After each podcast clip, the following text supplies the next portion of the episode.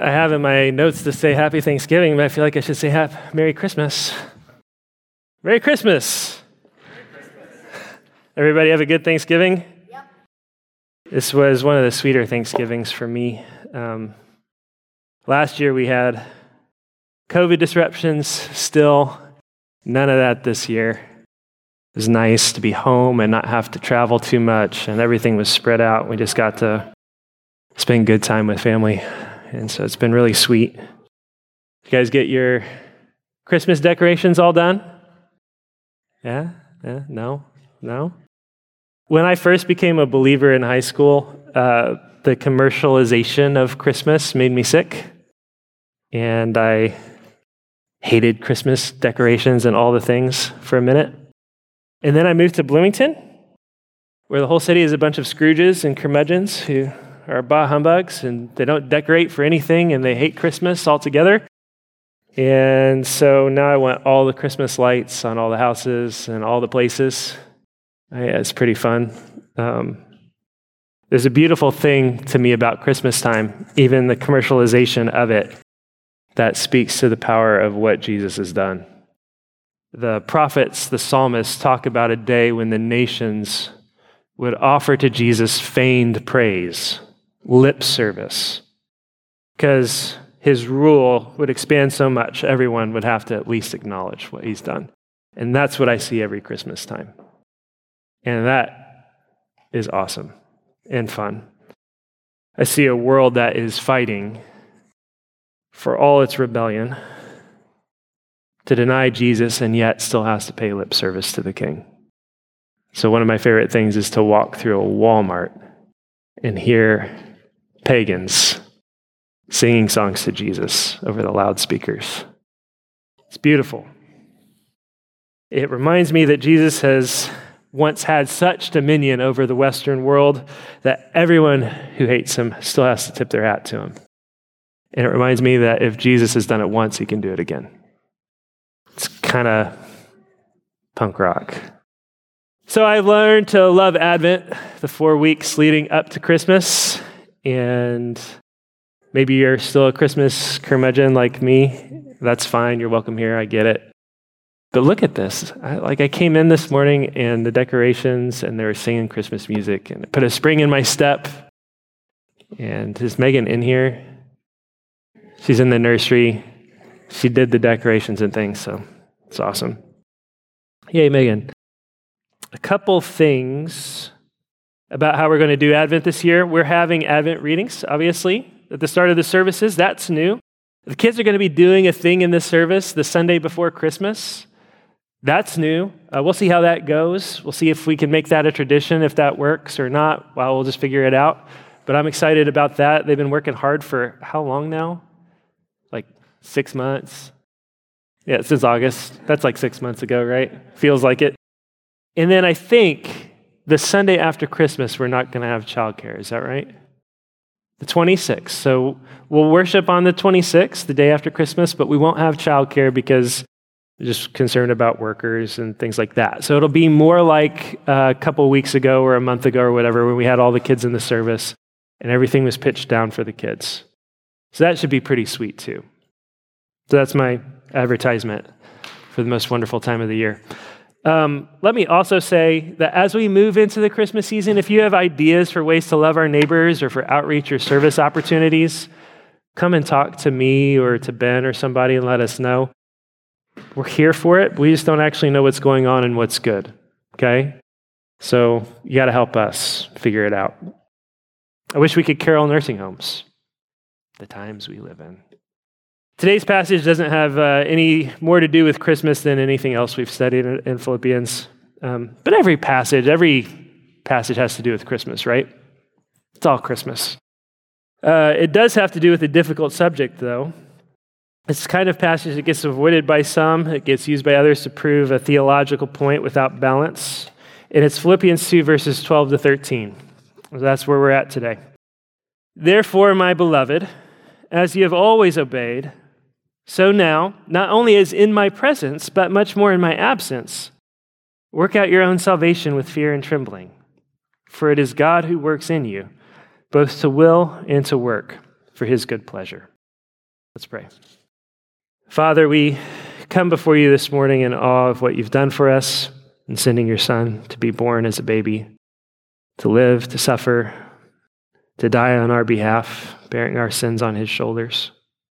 As our minds are drawn to his birth, we think about the children that you've given to us, especially the new ones this past year.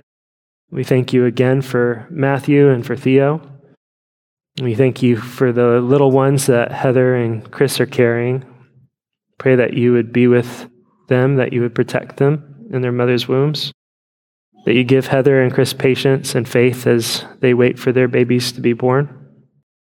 We also pray that you would end the evil practice of murdering children in their mother's wombs. Pray that you'd make us faithful witnesses who love the weak and the oppressed among us, the voiceless, we pray for those in our midst here this morning who have blood on their hands from things they've done or encouraged, that you administer to their consciences, that you'd wash them in the blood of Jesus. We thank you for the season of gratitude that we're in and the opportunities that we have to and have had to reflect on your mercies to us. Thank you for this church, for the new friendships, for the encouragements for the joy and strength that I've been given from this body. I pray that you would cause us to continue to grow together in love and unity, that we may be, as you've been commanding us from Philippians, firm in one spirit, having the same mind and the same love, considering others better than ourselves, walking in the way of Jesus. Help us now as we come to your word. Give us humble hearts and willing hands to hear, to believe, and to obey everything that you command. In Jesus' name, amen. Okay, first word of the passage is therefore. And now you have to do your part. What's the therefore? Therefore. Okay, what is it therefore? What's the therefore, therefore? This, therefore, is continuing to build on everything that's come before all the way back to chapter 1, verse 27. Behave as citizens worthy of the gospel of Christ. No matter what happens, behave, live as citizens of the gospel. You have enemies outside that are attacking you, stand firm. Strive side by side like soldiers. Remember, there's a bunch of retired soldiers. Stand side by, fi- by side, stand firm. One spirit, one mind, unified. Don't be divided from within either. Be of the same mind, have the same love, be in full accord, of one mind, over and over again through the beginning of chapter 2, right? Don't do anything from rivalry or conceit. Don't be proud. Don't be divisive. Be humble. Consider others as better than yourselves. Be like Jesus. Have his mind He's God, the eternal Son of God. God of God, light of light, eternal. Lo, he abhors not the virgin's womb. Son of the Father, begotten, not created. Come, let us adore him. Right? So come, all you faithful. We sang lines like this all morning long in both of the songs that we sang, right? I wish I could call them up right away, but I can't. Mild he lays his glory by, born that man no more may die. It's a great one that I was trying to remember from Come Thou Long Expected Jesus. I forgot it. It's gone. Come to earth to taste our sadness, he whose glories knew no end. Jesus didn't hesitate to be made the lowest of all. Conceived by the Holy Ghost, born of the Virgin Mary, suffered under Pontius Pilate, crucified, dead, and buried. The Apostles' Creed. Philippians 2 who, though he was in the form of God, did not count equality with God a thing to be grasped, but made himself nothing, taking the form of a servant, being born in the likeness of men. And being found in human form, he humbled himself by becoming obedient to the point of death, even death on a cross. Have this mind among yourselves. Consider others as better than you. Be humble. The mighty maker became a baby and lived and suffered. Humble yourself. Humble yourself in the sight of the Lord, and in due time he will raise you up. Therefore, God has highly exalted him and bestowed on him the name that is above every name, that at the name of Jesus every knee should bow in heaven and on earth and under the earth, and every tongue confess that Jesus Christ is Lord to the glory of the Father. Jesus' name is confessed everywhere. He is the Lord. You see it in this life, here among the believing, in Walmart, by Mariah Carey or somebody over the, by Frank Sinatra, right?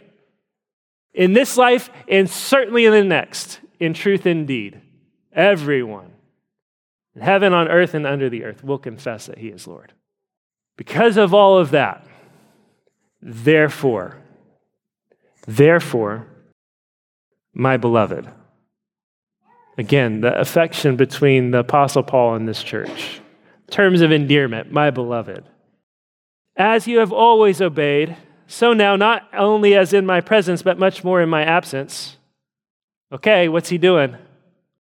As you've always obeyed, now, not only is in my presence, but also in my absence, what is he? He's a father, right? As you've always obeyed, is his father talking to his kids, and a father wants his kids to obey him when daddy's not watching, right? Whether he's there or not. Why do dads do that? Why do dads want that? Why do parents want that? We want to puppeteer and control you every waking moment. What we actually want is for our kids to be mature, right? To not have to have dad standing over you so that you do the right thing. So you learn to thrive on your own. A lot of the churches, as soon as the Apostle Paul was gone, things went bad, right? Like walked out the door and came home, and there's, you know, kids bleeding and crying over here, and water or milk all over the floor over there, and there's a mess everywhere. And that's like what happened at Corinth all the time. But the goal is maturity. Kid who's always disobeying dad as soon as dad turns around can't be trusted. We want to have confidence that you're going to do the right thing. Because one day, dad's not going to be around. One day, mom's not going to be around.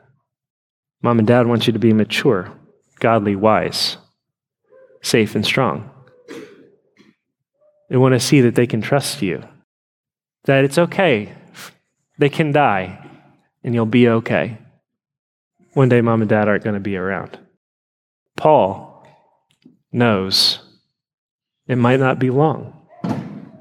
He might not be around much longer. He needs it to be okay. If you have your Bibles and look at what comes next in the passage, the passage we'll move to next week. It says, Do all things without grumbling or questioning, that you may be blameless and innocent children of God, dot, dot, dot, holding fast to the word of life, so that in the day of Christ I may be proud that I did not run in vain or labor in vain. Even if I'm to be poured out as a drink offering upon the sacrificial offering of your faith, I'm glad and rejoice with you all. He's a dad who knows that things may be coming to an end. He wants, when he stands before Jesus, to look at his children and be proud of them. So, this is a plea to maturity to own the things they've been taught, to embrace the things they've been taught, whether or not they see dad again. The goal for this church, for all of us, is that we would be mature in the faith. Same as a goal with every parent here with their kids. We want you to grow up into maturity. So you don't need mom and dad holding your hand. You can be trusted. You'll do what's right. You're going to be okay. You're going to make it. He wants this church to make it. Here's the substance of today's passage Work out your own salvation with fear and trembling, for it is God who works in you, both to will and to work for his good pleasure. Now, I want to talk about three things so we can wrap our heads around this passage. Okay? It's a heady passage. It has to do with God's agency, God's role, God's work in our lives, and our agency, our work. And what even is salvation? If it's something to be worked out, what does that mean? Okay, so I want to talk about those three things salvation, God's work, and our work. Okay? Simple enough. First, salvation. I'm going to get a little theological here. Hang with me as we do. This is important. Getting it right makes all the difference. If we confuse these things, we get ourselves into trouble. We're tempted to an easy believism kind of salvation where it's just like, well, if I pray a prayer, I'm good. I don't have to, that's it. I live how I want, do what I want. And we're tempted to a kind of legalistic, I have to earn my salvation, I have to get it right, or else Jesus doesn't love me. Neither of those things are true. Neither of those things are good. The Bible speaks of salvation, of being saved, in three different ways. You can turn to passages in the New Testament that talk about how you have been, past tense, saved. You can also turn to passages in the New Testament where you are present tense, being saved. And you can turn to passages in the Bible where you are future tense, you will be saved. All three are true. Those three ways of speaking about our salvation correspond to three things that comprise the whole of salvation. The first is called justification. I have been saved from the guilt and condemnation of sin. I have trusted Jesus in what he's done. And I have been saved from the guilt and condemnation of sin. Past tense, done, complete completed on the cross, embraced by me by faith, God looks at me and sees me as righteous, not in and of myself, but because of what Jesus has done. I have been saved from the guilt and condemnation of my sin. Past tense. Justification. I am being saved from the power of sin in my life. Sanctification the process of growing to be more and more like Jesus throughout our entire lives. The process of putting our sin to death, conforming our, the reality of how God sees us, conforming our lives now to that reality, conforming our lives to God's commands. By the power of God at, at work in us through His Holy Spirit, I am being saved. I have been saved from the guilt and condemnation of sin. I am being saved from its power in my life. God is breaking its power. I am growing. I'm not as angry as I once was. I'm not as lustful as I once was. I'm growing. I'm changing. I'm being transformed. I love people better than I, I'm more humble. I feel more proud, but also, look at what God's done. Look at what God's doing. I'm being saved from myself. I'm being saved. The third is I will be saved from the presence of sin at all. Glorification. One day I will be with Jesus and I will be free of all of it. The work will be done. I I've been saved. I was saved from the guilt and power of sin. I'm being saved from the power of sin and I will be freed, saved from the presence of sin in my life. Justification, sanctification, glorification. All of it is our salvation. Salvation is all of it. The Bible will speak of salvation and being saved in any of those three terms at any given time. It's important for us to understand those distinctions. Because if we start thinking about being saved, as being free from guilt and condemnation, then we got to work really hard. And it'll never be done. We get tripped up. We think of have been saved as everything else, and well, I just prayed a prayer and I'm good, I don't have to do anything else. Uh, it's all good. But that's not the way it works. Everyone who has been saved is being saved. Everyone who has been justified is being sanctified, is growing in godly, godliness. You see it. You can see the change, the transformation. Sometimes it looks and feels small, but there's growth. There's improvement. I am not what I once was. And by God's grace, tomorrow I won't be, or maybe, maybe tomorrow I'll take a step back, but on the whole, I'm moving in a direction, and the direction is towards Jesus. Justification, I've been saved. Sanctification, I'm being saved. Glorification, I will be saved. If you've been saved, you're being saved. It can be seen. It's called holiness, godliness, growth, progress. Philippians 1 6, what we talked about several weeks ago. He who began a good work in you will, oh no, bring it to completion at the day of Jesus Christ. He who began it will complete it. That salvation is yours in Christ. It's your own, it's God's gift to you. Work out your salvation. Work out your own salvation. It's yours. You have it. Work out your own salvation. You didn't earn it, you didn't create it, you're not producing it, but you are working it out. You're working out now the reality of what God has declared to you, you to be and what you will become. You're bringing your life under the rule and reign of Jesus, every part of it, every corner of your life, nothing off limits. Work out your own salvation.